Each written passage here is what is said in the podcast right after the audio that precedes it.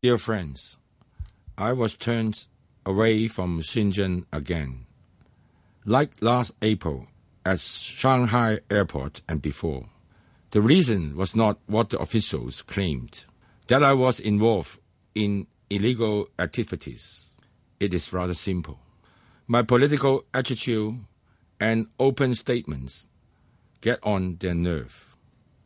They can't afford to be challenged openly. They don't want to listen to the outcry for democracy. They dare not face the lesson of history. Here, I would like to explain what it's all about in the forbidden open letter I brought to Shenzhen.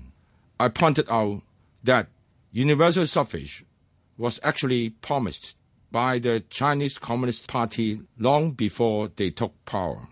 In February 1944, the new China Daily, the organ of CCP, made that promise.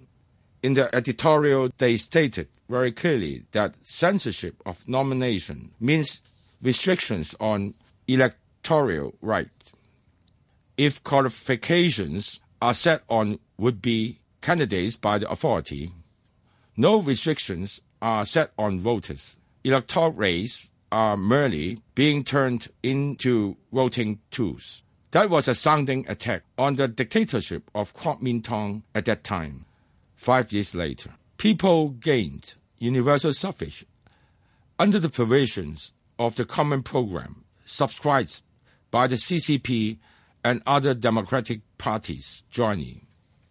But since then, the term universal suffrage disappeared from the 1954 Constitution for more than 60 years. A political promise was broken.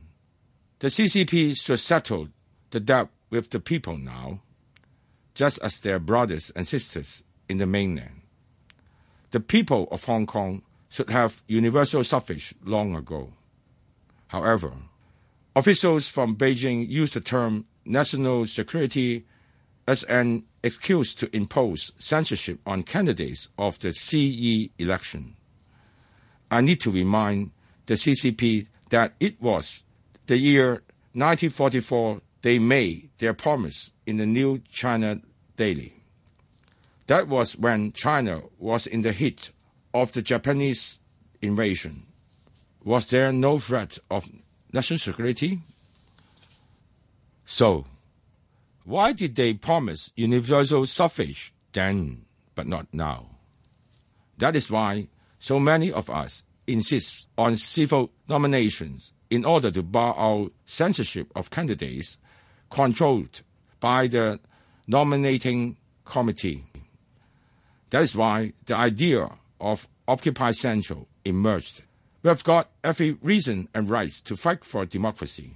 We need to follow the path of various civil disobedience movements when tyrants deny our basic right.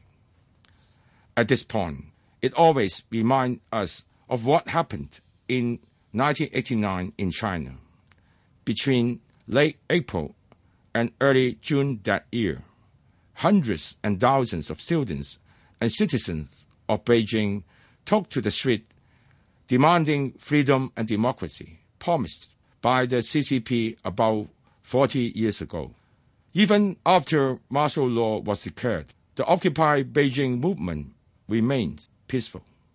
The world was shown how graceful nonviolent civil disobedience is. There was bloodshed, eventually caused solely by the crackdown before the dawn of June 4. That is why hundreds and thousands of people go to candlelight vigils in Victoria Park each year to commemorate those who sacrificed their lives for the cause of democracy. Friends, I tell you now, this fight for democracy is a long war, but it is also a war between a thousand to one. If we stand firm for genuine universal suffrage, we shall prevail in the end. Archimedes once said, Give me but a firm spot on which to stand. and I shall move to earth. Give us universal suffrage, and we will be our master.